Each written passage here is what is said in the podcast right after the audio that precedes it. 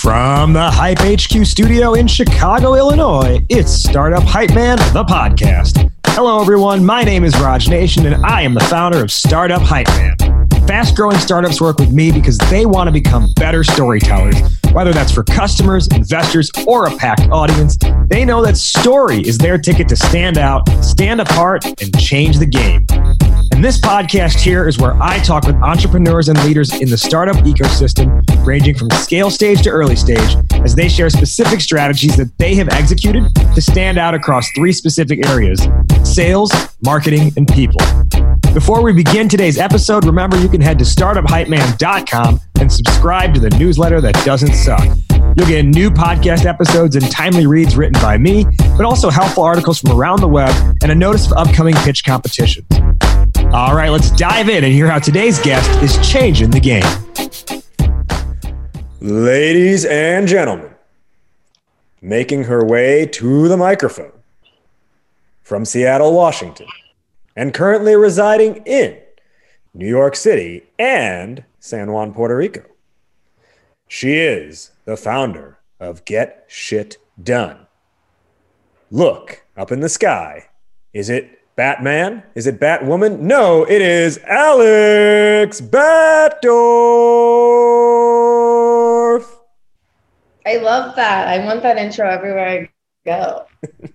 well, I will have my media team clip that for you and you can just play it on your phone anytime you enter a room. yeah. I'm here for it. I'm here for it all. So she is Alex Batdorf, founder of Get Shit Done. This is actually her second appearance on the show.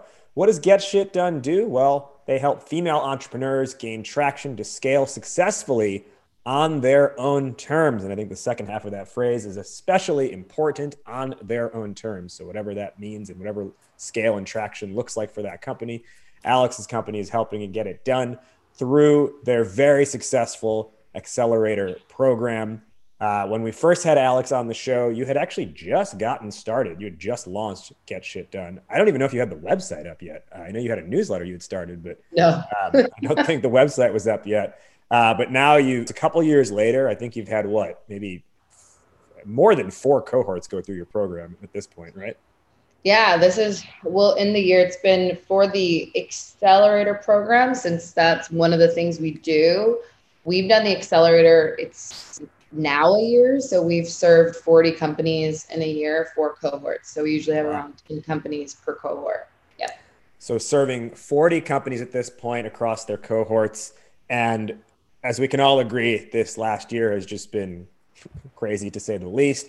But a lot of the companies who have been going through the Get Shit Done accelerator have actually been experiencing a lot of traction in the face of a pandemic. And that's what we're talking about today different examples of traction in the pandemic. Now, Alex, usually my first question is why is this on your mind? Why is it important to you? I think that's obvious. But so instead of asking that, uh, what I want to ask instead is how do you define traction and how do you feel maybe is it misrepresented uh, when people do think about the concept of traction? Oh, this is such a topic near and dear to me that I'm constantly clapping back on because I am a clapback queen.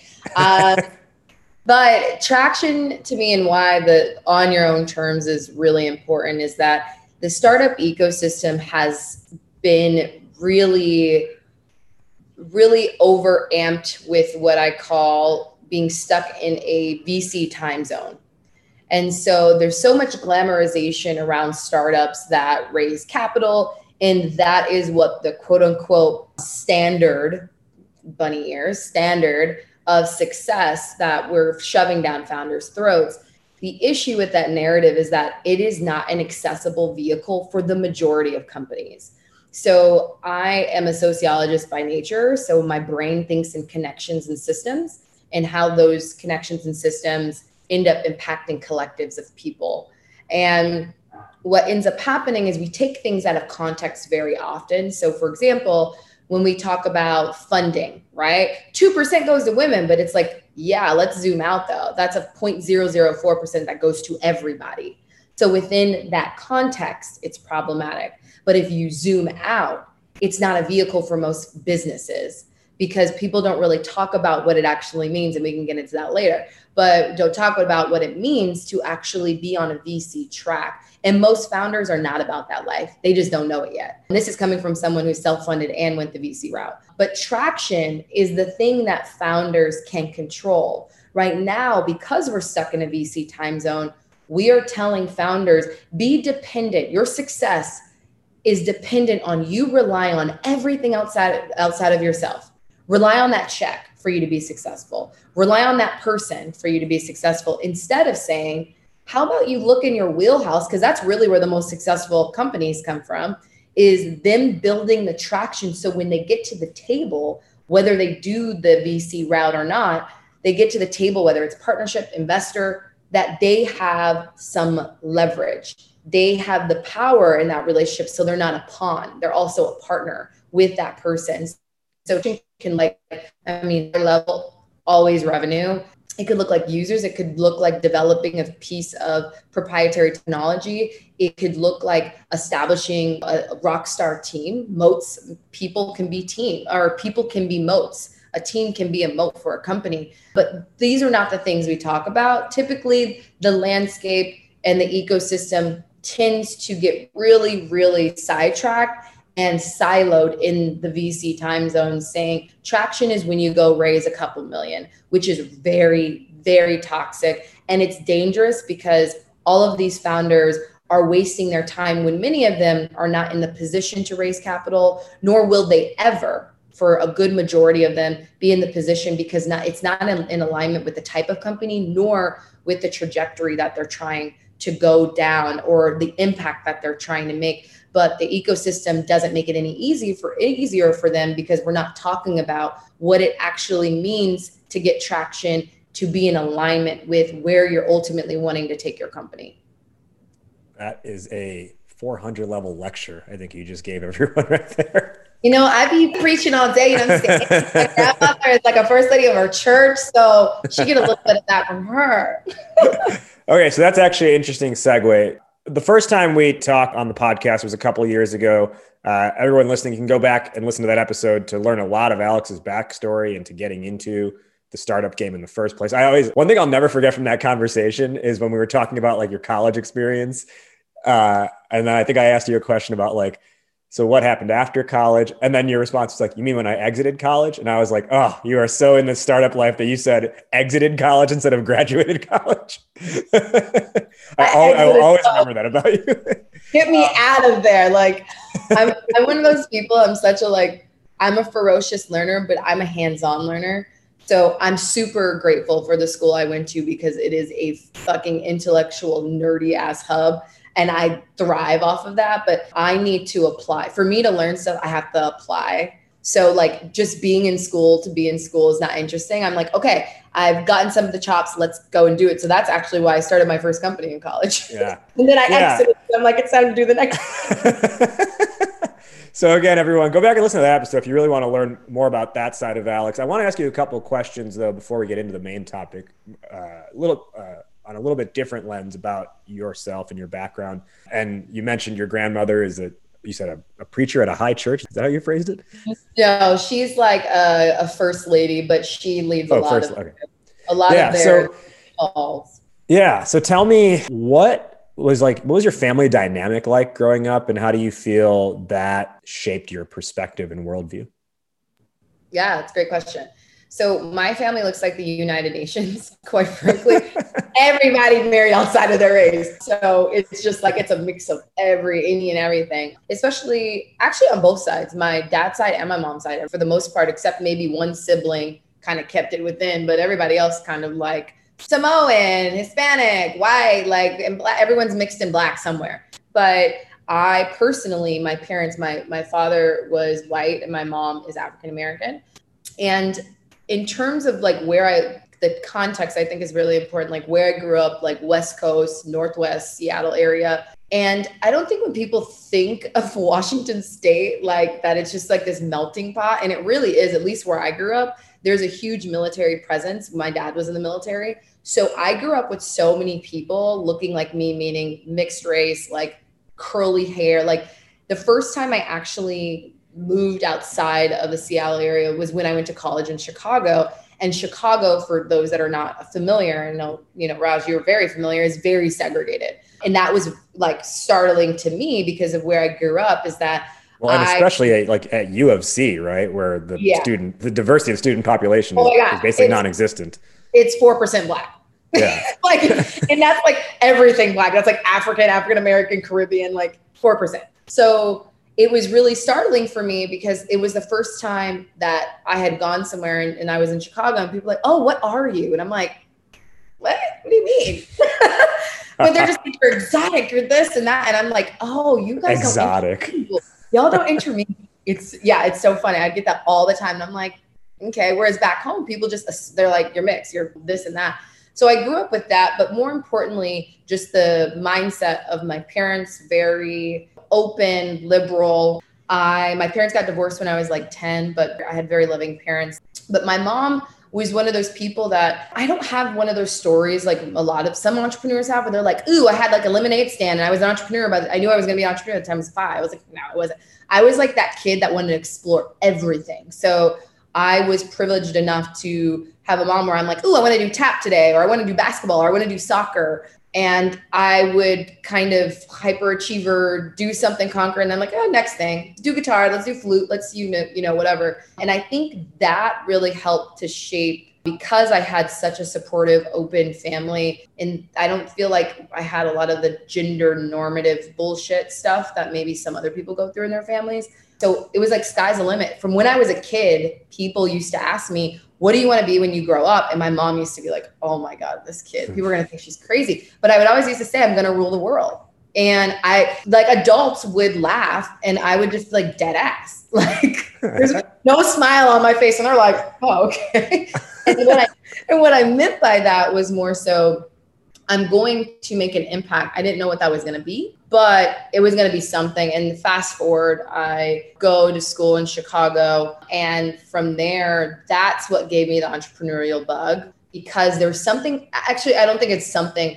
I'm a, I'm like a Gladwellian, so I love Malcolm Gladwell, and he talks about like outliers or whatnot, but he looks at history. So whether you look at like millennials when Rockefeller was around, there was a moment in time that these moguls came out of or innovation came out of because of what was happening. In particular, I got into school in 2008 and I graduated 2012. 2008, I'm coming into school when there is an economic crisis happening. And so my class, we were, I think, the first class that really became like the like started entrepreneurship at U of C, like in a big way. A lot of us went on to Y Combinators, getting funding from investors, so on and so forth. But I think it was because we came into school at a time where we basically were like, we were fed a lie.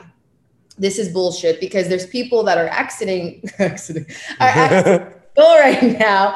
And you told them, you come to this fancy ass school, you get that fancy ass degree, and you're going to have the world in your hands. No, honey, they have hundreds of thousands in debt and they have nothing to show for right now. And so I think that was like the catalyst of like, fuck all of y'all. We're going to do it our way. We're going to figure out how we're going to do this because no one has our back. Um, and I think that's just like a sign of millennials. And then Gen Z took it to another level. So we prepped it up for them and we're like YOLO. And they're just like, no, get out of our way. And it's awesome to see. But I think a lot of that, like, got me into my entrepreneurial career more so because despite my mom being very type A and like very risk averse, she kind of allowed me to explore. And that kind of led me to being able to say, Ooh, uh, this is how I want to make an impact. And my family gave me a lot of room. So, yeah, that's kind of where I came from. And my family's fucking dope. They're just cool. It's awesome you can say that. Uh, I, I love my family as well and think they're awesome, but I know a lot, not a lot of people share that opinion about their own families that they think their family no. is dope. You know, I want to touch on the, the point of uh, education there because I think about this a lot and I, I think I agree with it to a point. And here's where I deviate in that, like, so that notion of like sold a bill of goods, go to a, you know, get a nice degree for four years, the world will be handed to you after that. I think that like, so yes. And I say it to a point because I think for a lot of people who ended up unhappy, I also think the part that they for, they missed out on was like, but you also have to like try when you're in school and apply yourself. And I think there's a lot of people who went to college thinking like, well, I don't have to do anything while I'm here, and then they wonder why they hate their job five and ten years out and haven't figured out their calling, so to speak. So like, and I'm like, okay, is the money issue, of course, has to be figured out. The debt issue has to be figured out. That's a separate topic. But in terms of like the that whole like, oh, you were told this and it's not the reality. I wonder how much of that is like on the school because they can provide the platform for you and how much of that is on the individual student to take up agency for themselves and be like well hey if i don't apply myself for four years and literally i just do the bare minimum of showing up to class and getting like semi decent grades like what i think there should be more like a realignment of expectations that like well then here's what's to happen if you don't do anything and i'm not saying everyone has to get amazing grades in college but i think even if you look at the people who didn't perform well academically in college they did other things during that time that fostered or engendered like their passions and their interests. Yeah, no, that's a really good point. I think there's a couple things here that stick out to me. The first is that we have created, it's literally statistically proven, we created a, in the US in particular, a society that basically says pay to play. It is literally shown in wealth distribution and wages that if you have higher education, you are going to make exponentially more. But I think we're we've already been here, but we're definitely with the pandemic moving into an era where I think it's really challenging this construct of education because I in higher education because I think that we are in a such a knowledge sharing economy that I don't think it makes schooling absolute obsolete because I wouldn't go back and change it. I love the school I went to but I don't think it's for everybody. And I'm actually at this point where when I do have kids, I'm going to have a conversation with them when they turn 18. Do you want to go to school or what else do you want to do? Because I think there's all these different ways, and we're seeing this with, you know, I'm seeing this with Gen Z for sure, is that they're figuring it out on their own because they have access to like there's Khan Academy on YouTube. Like there's just so much. So I think that's the first part. Like someone like my brother, he dropped out of college and he has a very successful business in Washington state. And they're actually booming in the pandemic. It's a services company. And so he had an experience where when he was in class, he took an entrepreneur class and he said to the guy after, he was like, Hey, I just want to be real with you. He's like, Have you ever been an entrepreneur? And the guy was like, No. He was just like, Do you feel like you should be teaching this class? And he was like, Even The professor was like, I mean, they paid me for it. And that was the day my brother was just like, yeah, college isn't for me, you know? um, so, and he's fine. But I think there's also the issue there is that the world's constructed where we've said, go pay six figures for the degree and you're going to get somewhere. I think we're transitioning out. But there's still going to be a need for people who are like, I love school. Like that helps me to apply myself and think and whatnot. Once what we need to look at with schools, in my opinion, now, and to your point, is there needs to be application. And I'll talk about my particular experience at University of Chicago. I like so many of my my mentors who maybe went to U of C or knew of it, they're just like, you're like a black sheep. Like I'm social, I'm not socially awkward whatsoever. I'm energetic and like UC is very nerdy. Like there's 90 Nobel laureates that came out that bitch. Like it's just it is like it is the intellectual hub. Like it's just that. Um, it's like um, Hogwarts. It's like Hogwarts. It really, it really is. Especially like, with like the dorm setup and everything. Like the dorm setup is just like that. It really is. and the undergrad is also small. It's four thousand people, and I think what ends up happening, and I saw this with a lot of people, is that we're teaching we will tell them like go and learn this and think but then how do you apply it so i knew going into U of C i'm like i'm not going to be the smartest motherfucker here and i don't want to be like there's people like I went to school with like Ruth Bader Ginsburg's granddaughter. Like these are the people that like have access. I didn't even do SAT prep. Actually, I had awful scores on SAT. so that wasn't my world. And so I'm like, well, what is can I do really well here? And I'm an application thinker, like kinesthetic, hands-on. So I was getting internships and applying what I did in the classroom in a real world setting.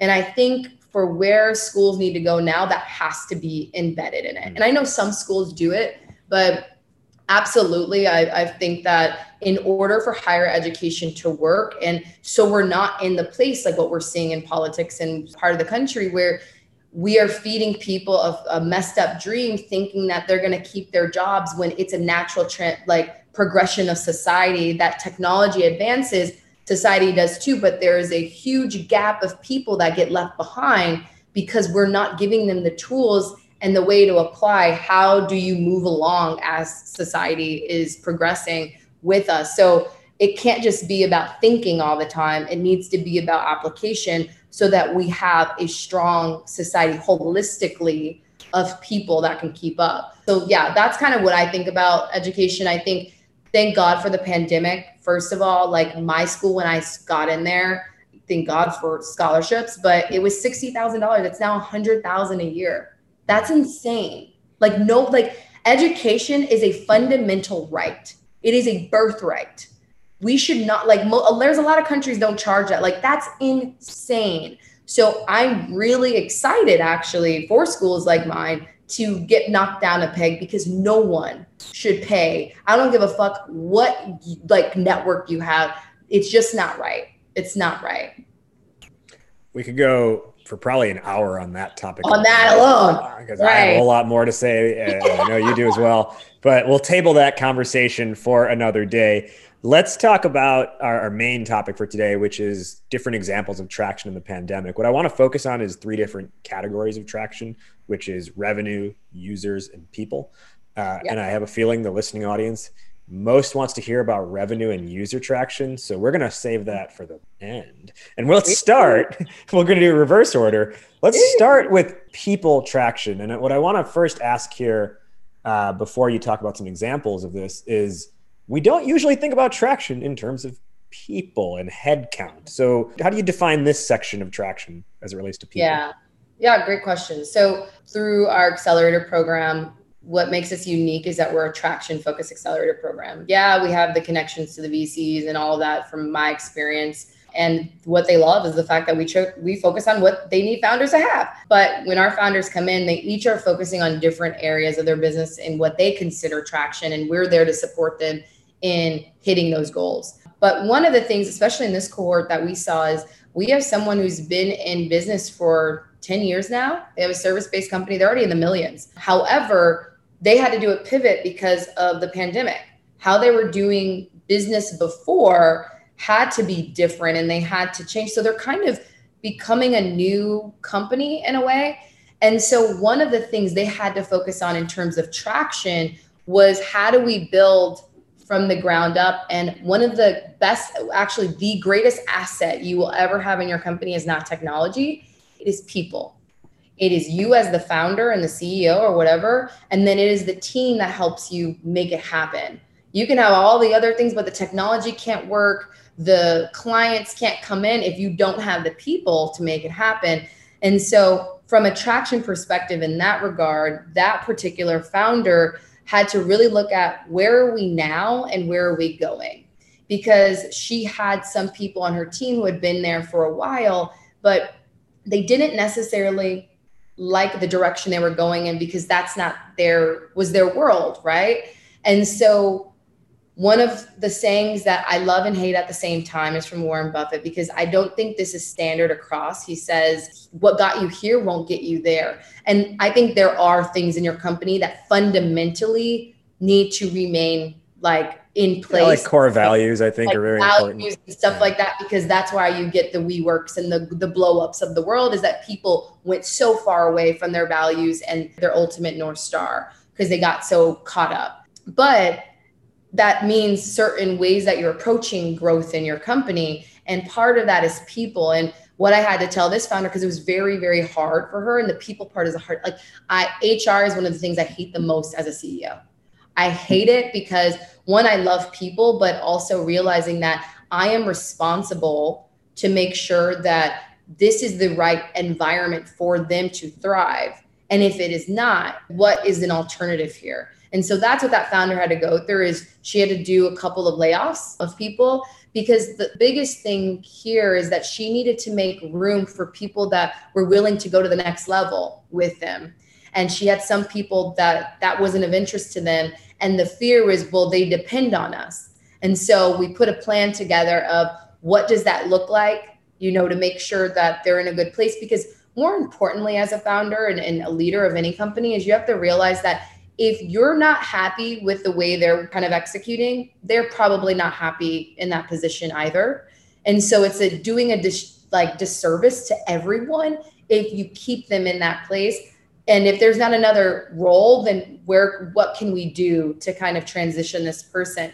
But what ended up happening from that is it ended up making room for traction in the sense of now that creates space for us to bring people in that can help us hit these new goals and this new direction we're going in and they started seeing a spike in like pre-sales for a new product that they were going to release they started just seeing more productivity amongst their team in general. So from a the people perspective that has a i mean it trickles across your organization.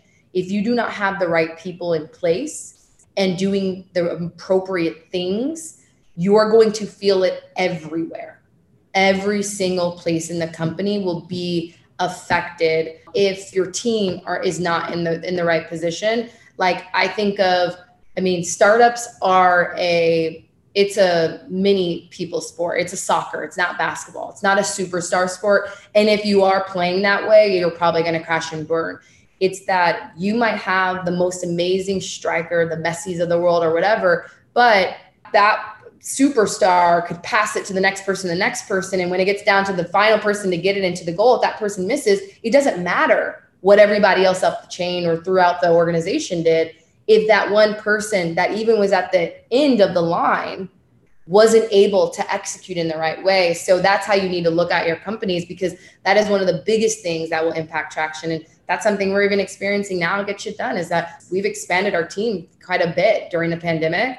And my role was to okay i need to make sure we're putting the right people in place but also the right systems to help them do their job and we saw just productivity go like this like this but that's my job as the founder and the ceo to say we're basically as ceos we're glorified project managers basically i'm customer service i'm freaking janitor I'm payroll, whatever it is. But it's my job to make sure that we're putting the right people in place. And actually, the last year, I've become obsessed with coaches of NBA teams like Phil Jackson. One of the best leadership books I've read to date is called 11 Rings The Soul of Success by Phil Jackson.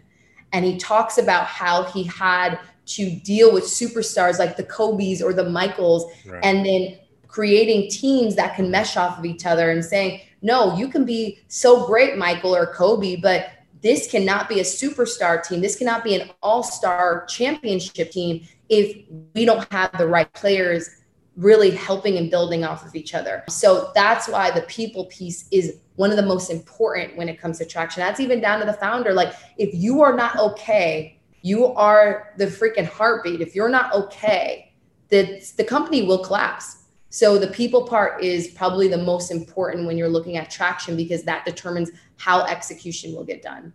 Yeah.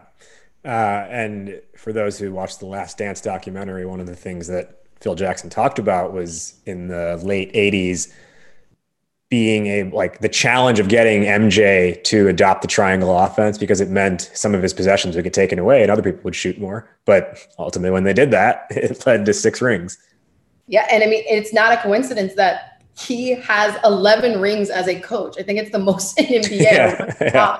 And it's a lot when you're dealing with so many. I mean, you're talking about superstar athletes. That's ego, ego, ego. Like that is so. And not just like good, but literally the best, the top five of all time. The, the, MJ, the Kobe, and Shaq. yeah, and, and it's like all of these motherfuckers had issues with that. Like they were just like, no, I need to have spotlight on me because then you have everybody in their life, like their agents, their whoever saying, no, you're the superstar. You make that go right. But at the end of the day, there's no company I know that is exceptional without the people being exceptional. People cannot be exceptional if they're not doing the things that they love to do and are good at. And that is the responsibility of the leaders of any organization to make sure we understand the people that are coming within our organization and how they can fit into that because this is a values trade-off. I tell everybody that joins our team, that at the end of the day, that you are bringing something that is of value to us as much as we are offering a position to you. This is a trade off. And if you are not in a position where you can feel like you're thriving, that's a disservice for everybody. I don't want you doing something. Like, of course, there's going to be things that come up that you might not love, but for the most part, I want at least 80% of your work to be something you love and you're good at because I know my ROI is going to be there.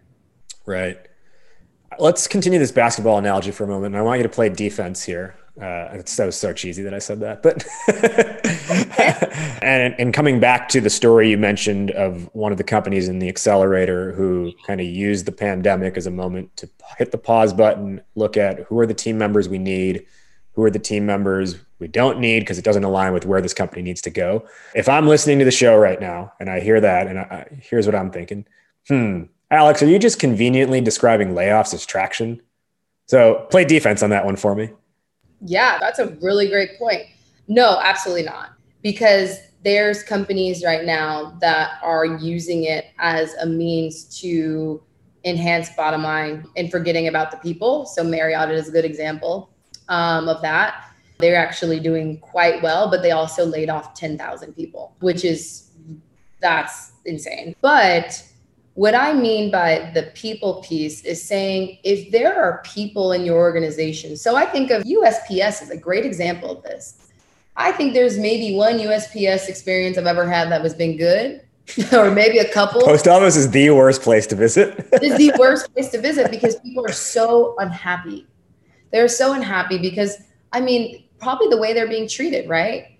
And so I think of any company, any founder I know where we had really tough times in our companies. It came down to people and not being happy. And that's where it becomes uh, the traction piece is are we ensuring that the people in our company are receiving just as much as we're getting in value from them, right? Is that in this founder's case, she had people literally like in her organization that were openly not liking the new direction that they needed to go in for that company to evolve.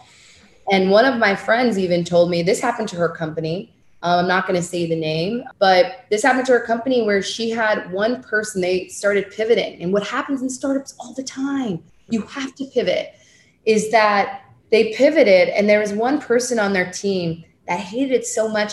They were talking so much shit to everybody else in the organization it became a toxic cancer. Yeah.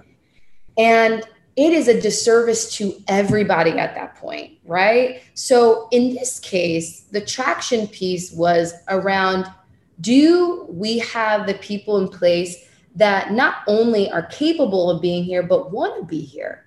Because your company is, you have a North Star to get to right? And you want to make sure that everybody, when you think of the bottleneck analogy, they think they show you the people in the line and then one person might be holding it back. But it's saying that that person might feel shackled at just as much as you do. So unless we can get an alignment and say, you know what, the first thing is, do you even believe in the mission and where we're trying to go anymore? If you're not even there, game over there's not even a, conversation to be had. That's like in any relationship. If you can't even get an alignment about where you're ultimately trying to go, it's not going to work. And it's going to be toxic and tumultuous for everybody. And so, in that case, it's not saying just get rid of people because we have somewhere to go. It's saying, are the people in the squad right now? Are they one willing and able to go where we need to go? And let's say if they're not, what's an alternative? Want to do next? How can we help them? But of the people that say, you know what, I want to go and I still believe in this and I believe in the direction, but I don't know how I fit anymore. There's a difference because what that founder also did, she had some people like that. And they decided together, now given what we need from the people on our team, here are the areas of the company that we have available. And based on what you've done before and what it sounds like you're interested in, this is perhaps maybe something you can try out, right? But that's why it's so important to have ongoing conversations. Like I do quarterly reviews of my team, and it's not just me reviewing them, it's saying, what can I do for you? Right? Like, what am I, what do you need me to do as a leader? Where am I dropping the ball? And they're honest with me, you know? And so by having this conversation, like saying not only what do you like, what do you don't like, but more importantly, what have you been doing in the company that you love, but also what you haven't really liked as much. Because as you evolve with the organization, you stay in tune with the people on your team to be able to say, hey, maybe let's shift them out of here and move them here. And that person's happiest when they're doing what they like to do. And then more importantly, it maximizes a return for your company because at the end of the day, you have a fiduciary responsibility as a business owner. We're not doing this for play play. Let's just like, let's be real. This isn't just to have a kumbaya with people. You have a fiduciary responsibility to grow your company. And a part of that, and the hardest part, is the people part. So it's ensuring that you are putting together a team that is maximizing their strengths, their passions, and in the right positions for your company to grow. So it's not about, so the key distinction here is there is layoffs because of declining revenue or just general fear. And then there is let's take a look at what we're trying to accomplish as a company. What's our mission? How do we need to alter how we're executing on that mission? And who's still on board with that and who's not? And who's the best? How do we maybe even adjust roles as a result of that? Exactly. And more importantly, I think that what needs to be called out here this founder didn't, wasn't going through any decline in revenue at all, actually. It was more of, ooh, let's, this is preventative, right? Mm-hmm. Because we're seeing a tension in our team that this is, this is not going to be healthy if there is a decline in revenue, that is always on the leaders of the organization. there's a decline in revenue in my organization, that's on me. Because I, again, glorified project manager, what is happening amongst the organization that we're seeing something drop off? And that's probably because there's not probably a clear, there's not a clear vision and transparency around goals and expectations or how it needs to get done. Right. And in making sure we're checking in with the people in those roles to ensure that they are again willing and able to do those things. And that requires a constant check-in and having the right people. If you have a big organization the right managers in place because lord knows not everybody's a manager. And that's also another topic for another day about there's a lot of times there's people in organizations that are making it hell because they should not they don't have no no business managing no people they are more lone wolves and let them do what they got to do and find another way to promote them but do not put people under them so mm. that's a whole whole different thing. But yeah, I mean, a lot of times the decline in revenue is on that company and not or the, the leaders of that company and not being on top of what's happening here. Yeah. Let's talk about the users and the revenue traction now. What have you seen from the Get Shit Done accelerator companies? How are they growing users? How are they growing revenue? And actually, I'll tell you the funny thing is, this episode is coming one week after we just had uh, Kathleen Brown on the show, who oh, talked about her pivot and how they were driving pre-launch interest uh, through selling masks and everything. But but go ahead. What have you seen on the user revenue side? Love Kathleen. She was. In, oh, and she shouted you out at the end of the episode. Actually, love her. She's one of our cohort queens. Um, and get shit done queen. Yeah. So let's break it down by users and then revenue. Revenue is like the main thing most founders come in with. But you have someone like Kathleen that was like, I'm focused on users right now. We have plenty of founders that do that. So with the user side, I'll give an example of NASA, NASA Mishler. She's the founder of Everest Effect. They are a disaster relief platform.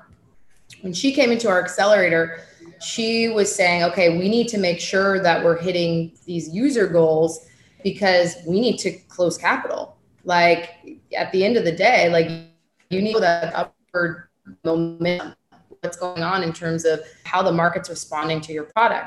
She came in and because we're traction accelerator was saying we need to get X amount of users, we need to close X amount of capital. What are the traction goals we need to hit for all of these these goals to happen? So the first thing we had to look at was what are we doing to get users on board, right?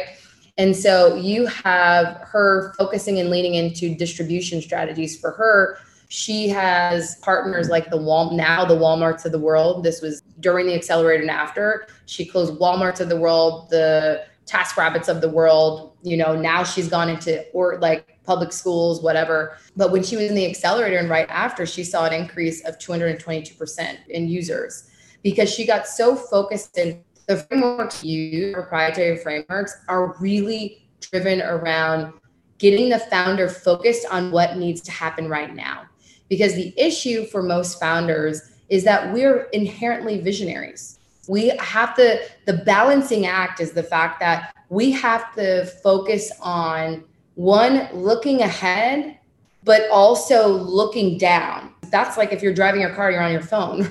It's not always the, the safest scenario. Um, but you have to be present but also in the future. It is the craziest balancing act and that's where sometimes you crash and then you have to you know repair and get back up but that's a balancing act. But most importantly founders do the best when they have and it's they've done scientific studies on this the most successful founders are the ones that are able to get a, the ability to get focused on what matters right now. And that's what we do for our founders. We help them to show look at holistically north star north star is going to help you make decisions and then look at what's the year goal. Now let's look at the quarter because that's what we're in. In order to hit that yearly goal in order to go to your ultimate North Star, you got to figure out what you have to do right now. What's in your arsenal right now to get there? And so, what someone like her did was say, we need to get more users. How can we get a lot of new users at once? Let's partner with these organizations. But also, let's figure out how do we partner with them in a way that's mutually beneficial. Their disaster relief platform, there's disasters happening all over the world, whether it's the fires, whether it's hurricanes, whether it's whatever it is because of the climate change. And they're saying, look, we've built out this technology. And if you join our marketplace to distribute these items and people can gift it to people in need, because what she found in her market was that 60% of what is donated in a disaster is actually things people don't need. 60%. That's insane. 60%. And she's saying we're going to make sure we're collaborating with people that have the goods and enable consumers to donate the right things. And that's a win for everybody. So she started signing people up like this. And then just um, she was that was spring. I recently talked to one of her lead investors, which she closed probably a month ago. And I remember when she closed it, like I, she won't ever let me show the picture. But right before she was about to close in a pandemic, she was about to go into labor for with her second child. She sent me a picture of her in the delivery room with her belly and her laptop on the bus. and literally it was about to be go time, like a baby's about to fall out of her crotch. Um, but she was getting that traction still. Another good example of this is a founder, Oksana. She's in Chicago. When she came in, she has a company called Easy Load. She came into the our last cohort, the summer cohort, and her goal was, I need to raise money for investors. And when we looked under the hood, because that's what we do, the first week of our accelerator, we're like, we're not doing shit until we understand what's actually happening in this company and what's working and not. Can I pause you right there and just ask how many founders come through your program and the first thing they say is, I need to raise money? well, I would say it's probably mm, 40%, 40%. And usually what ends up happening is that there's something in traction they need to have happen Hmm. And then it sets them up. So Oksana is a great example this killer founder. She's had a company acquired before. She has basically think of it like the Intuit for logistics industry. And she had all these, she had users, but she hadn't monetized them yet. So I was like, Oksana, Oksana, you want to raise this money from capital of capital from investors, but look, they're going to want to see what's the business model here, and you haven't monetized yet. So you have a gold mine you're sitting on. How can we monetize them? She started focusing on developing the sales pipeline for it. Literally, that was the first, second, first week of the accelerator. We talked about that. And I was like, fundraising is a full time job on top of your job. If you don't prove this out, you're just going to be having conversations with investors and having them, and they're going to tell you the same thing. You need more traction. So she started focusing on the sales piece and converting that user base to monetary. And what ended up happening is when she started focusing on her gold mine, she started seeing conversions of 60%, not increase of 60%, conversions of 60%. And she was like, fuck fundraising. Like, we have money coming in. So she was like, I'm focusing on this. They developed a streamlined approach to how they were doing their user onboarding and sales and so on and so forth. She ended up doing our demo day a month later, got her first $50,000 check. So by focusing on the thing that is, again, what the founder can control, it is the most important thing from a user perspective or revenue perspective. So let's look at revenue, right? Revenue side is we've had founders who let's take Christina Broderick. She's the founder of Ignite EDU. When she came into our accelerator program, she was part time, or, uh, or uh, she was full time in her social work job, and you know had this company, and she felt like she was spinning and spinning. Her goal when coming into the accelerator was, I want to be full time in my business, and a good chunk of our founders are like part time or full time jobs and doing their company on the side. And so when she came in, she was like, I want to be full time and I want to figure out what I need to do. So she had to focus on one people part. She had people she was working with and they were kind of doing it to do it, but they weren't that passionate. So she had to reconfigure her team. And then she had to look at, well, what do we need to lean into? Who's responding to this? At first, she was focusing on high school and college students for mental wellness. And then she started seeing who was actually responding, specifically in the pandemic, who was responding most. It was a particular cohort of people. And so I was like, that's your 80 20, which is what we have our founders look at. What's the 20% producing 80% of your results? So when she started focusing on that 20%, she started seeing, and like right after the accelerator, started seeing, I mean, in 30 days of focusing on that group, she saw a 5,000% increase in revenues. And she had quit her full time job and she was basically making as much or more than that full time job in her company after 30 days from focusing on what she needed to focus on in traction. How did she figure out, like, hey, this is the 20%? What was she looking at to say this is where we focus? Because I think out of 100%, there's, it could take any chunk of 20. How did she figure out which 20? I think this is a practice every founder needs to do at any point in their company. There's the data never lies, right? It is always there. That's why the get shit done is we're we our rallying cry is fuck four percent. We're the fuck four percent movement because as much as everyone likes to say, if female founders just got more capital from investors, we'd all be saved. It's like, no, you know the problem here? Because I like receipts. Follow the receipts. The receipts are telling us female founders actually make up nearly 50% of entrepreneurs, but our companies only bring in 4% of total business revenues. I don't give a fuck about your funding conversation. She can't even get to the table with investors because she doesn't have traction. So that's what we get our founders focused on is what is that 20% that is in your company? Someone like Christina, it was looking at the user data, look at people that were coming to her events. Look at what who were those people signing up? What was their age? What were they doing? Were they in different schools? If you're an e-commerce company and i can get the next example i'll get into will be a good example of this too you can look at shopify has so many fucking numbers for you like there's so much if you're on square i just did this exercise with the founder the other day where it was just like oh how do we decide what we're going to sell and move into product wise for next month what i find is that founders are not able to get to their 20%. what we do in our program, in our accelerator, often, or actually all the time, is we force our founders to measure everything because you can't optimize anything if you don't know what's happening. If you don't measure it, you can't fix it. Like you just don't, you just can't. So that's the fundamental thing is you have to be measuring what is happening. Keep a pulse on who's responding to, to it. Like even through iterations of the accelerator, we are so much more clear and we'll get clearer and clearer as we keep doing it clear about who we best serve it is a very particular type of founder we know who it is and so when we do our recruiting efforts and our community efforts we know who we need to partner with distribution wise we know who are the people we need to talk to and instead of just trying to do a wide net at some point what my friend michael donnelly says very often is you have to move from scrappy to savvy and you move from scrappy to savvy by looking at the data. You need to track data. And there's so much out there for you to track. Even if you're a small company that doesn't have robust systems, you can look at your freaking Instagram followers. Instagram has a dashboard for you. Like you can see who your people are. So you have to first measure. That's how our founders get into who those people are and how to lean into it more. The second example of this from a revenue is Lauren Garvey from the Tack Hack. She's like the real, real of the equestrian industry when she came in, she felt stuck. She was in the middle of bumfuck nowhere, Michigan. And she's just like, look, I'm not in New York anymore. I don't have a network. Like, but I think we're really on to something.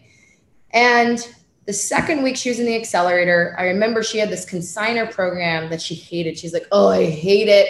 It's taking up so much time. And some of the folks that we're serving are pain in the ass, right? And I was like, okay, Lauren, let's take a look under the hood. I want you to tell me what's the percentage of revenue coming from that particular effort in your business. She was like, Alex, I'm pretty sure it's pretty big because like some of the names she was dealing with, like brands wise, she thought because of the affiliation with them, oh my God, it must be a lot.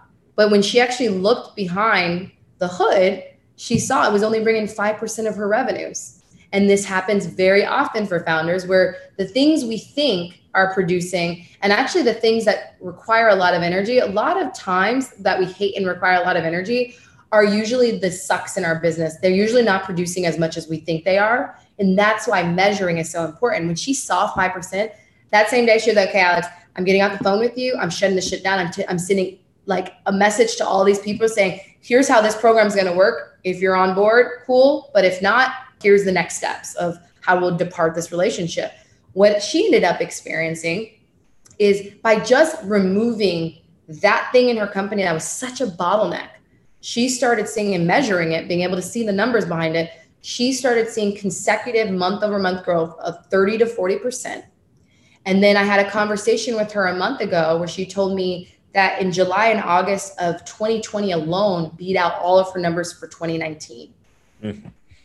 So when you're able to get that agile and so hyper focused in your business, no matter what area you're in, if you listen to all the examples I gave you, you'll notice that those founders had to really dive into what is the thing in my business that is giving me results and what are the things that are inhibiting us from getting to the next level. And there's usually a lot of fat because we like to throw out so many things because the startup ecosystems like just throw a ton of shit on the wall. And I'm like, no, stop, no, stop.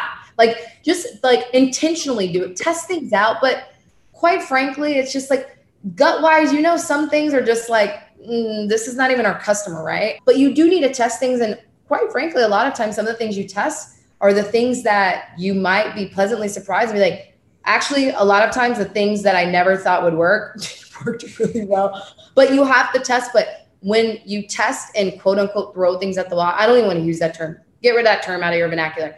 When you're testing things intentionally, it is saying we're going to give it a certain amount of time and we are hoping to hit these benchmarks. If we measure it and see what's happening, you know, through this testing period, we can measure and say, ooh, this thing didn't work. What if we did this? We can optimize. But after a certain amount, if it still doesn't do it, what we need it to do, even through the optimization, that means we need to move on. That's agility. That's why startups are killing the game. The ones that are killing the game is because they're able to move at a pace and test things at a pace that corporations can't. That's why there's so much corporate innovation right now because that ability to move and get to kind of the fundamental um, solution is really important. So your ability to get focused is really, really important in terms of producing traction. It's hard to do, but you're able to do it if you're able to measure and measure with intention and listen to it while also honoring your gut as a founder because some of the best decisions any founder I know makes is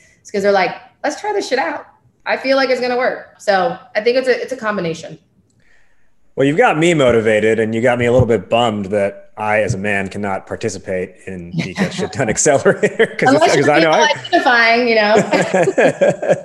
um, let's uh, learn now. You know, it's January 2021. When is the next cohort going live? What are the qualifications? How do people apply?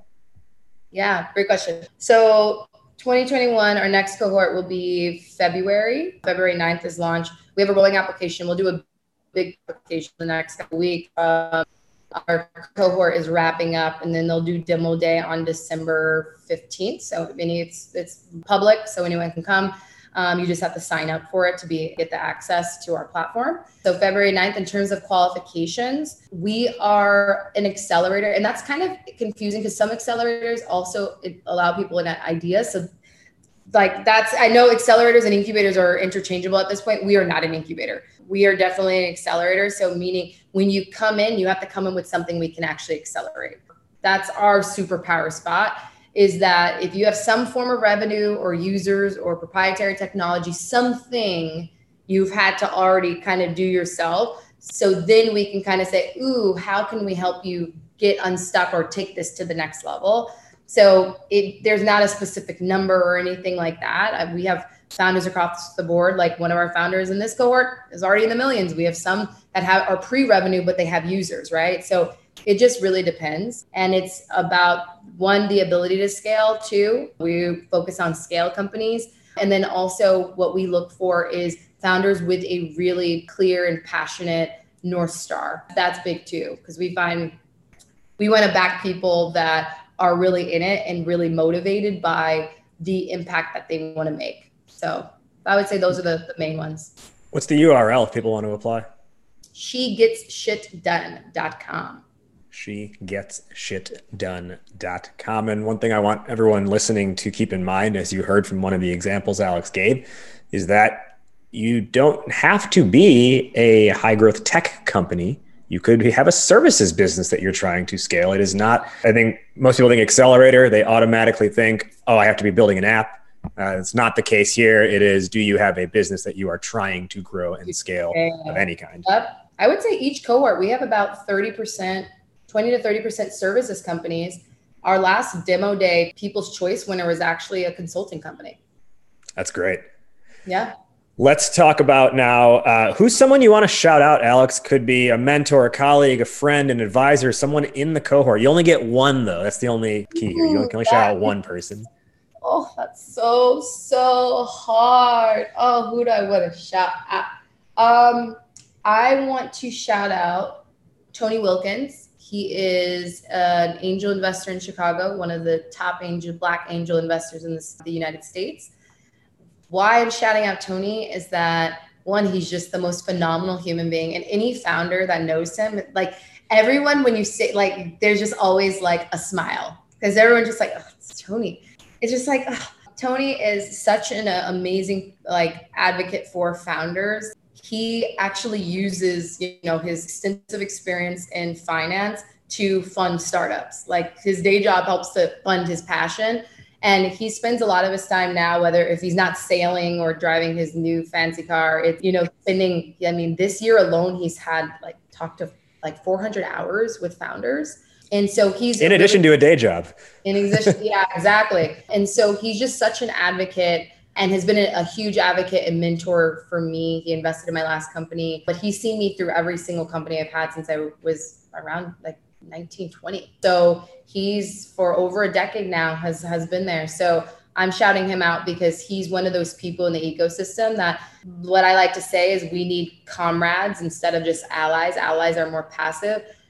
Tony is a comrade because he is always in for the founders he believes in, he's in the trenches with them. So um, I'm shouting him out because he's been doing this work a very, very long time.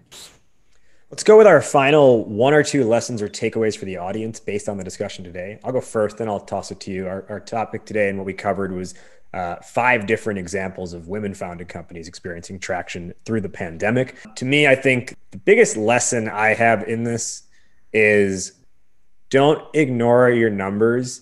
And I think, especially so, the ones that you know you're ignoring because it's uncomfortable to look at them. Yep. Oh, yeah that's the biggest thing why a lot of people don't. They're like, it has to be working. Alex, on your end, what, what are what are one or two lessons or takeaways for the audience? Wow, one or two. You, uh, as you know, I can talk and talk, so I'm gonna limit it to one or two. Okay, so I would say, kind of echoing what what you just. Well, actually, let's. I'll, I'll start with this one. Focus. Just get focused. And what does that mean? Is that as a startup founder, you have a limited availability of energy and resources, especially people. And so you cannot try to do all of these like when founders come to me and they're like, oh, our competitor is like Amazon. I'm like, no, it's not. it's really not. Amazon will eat you for breakfast if it's around manpower. But where they can't is if you really lean into the things that you're good at. So that's a founder superpower. Your ability to get focused on what you're really good at right now instead of developing all these bells and whistles that no one actually asked you for and you thought was cool, but there's really nothing to back it up. So that means your ability to get focused and execute on the right things is being able to talk to your customers constantly. I talk to my target every single day. I talk to the people we serve best every day. I have spent thousands of hours. Like I'm probably at 10,000. I'm probably at that point now. Thousands of hours talking to female founders, writing notes. I have so much data. One of my friends was like, You are probably one of the most dangerous women in business. Because he was like, You have a repository of all these founders and know across the, the board. But that allows me to not roll out shit that no one asks for. When we roll out things, we get traction because one, I've developed hand in hand with my users and with my customers, with the people we serve best. And then more importantly, you get focused on those people, but also make sure that you don't have any too many burners on because you can't get focused if you have so much happening. You have to really, and what we do with our founders, and they have to give impact scores to get to their bullseye, is to say, of all the initiatives we have going on right now, we need to one rate the give it a one to five scale, how much it's going to be to implement, but also rate the impact we think will will make.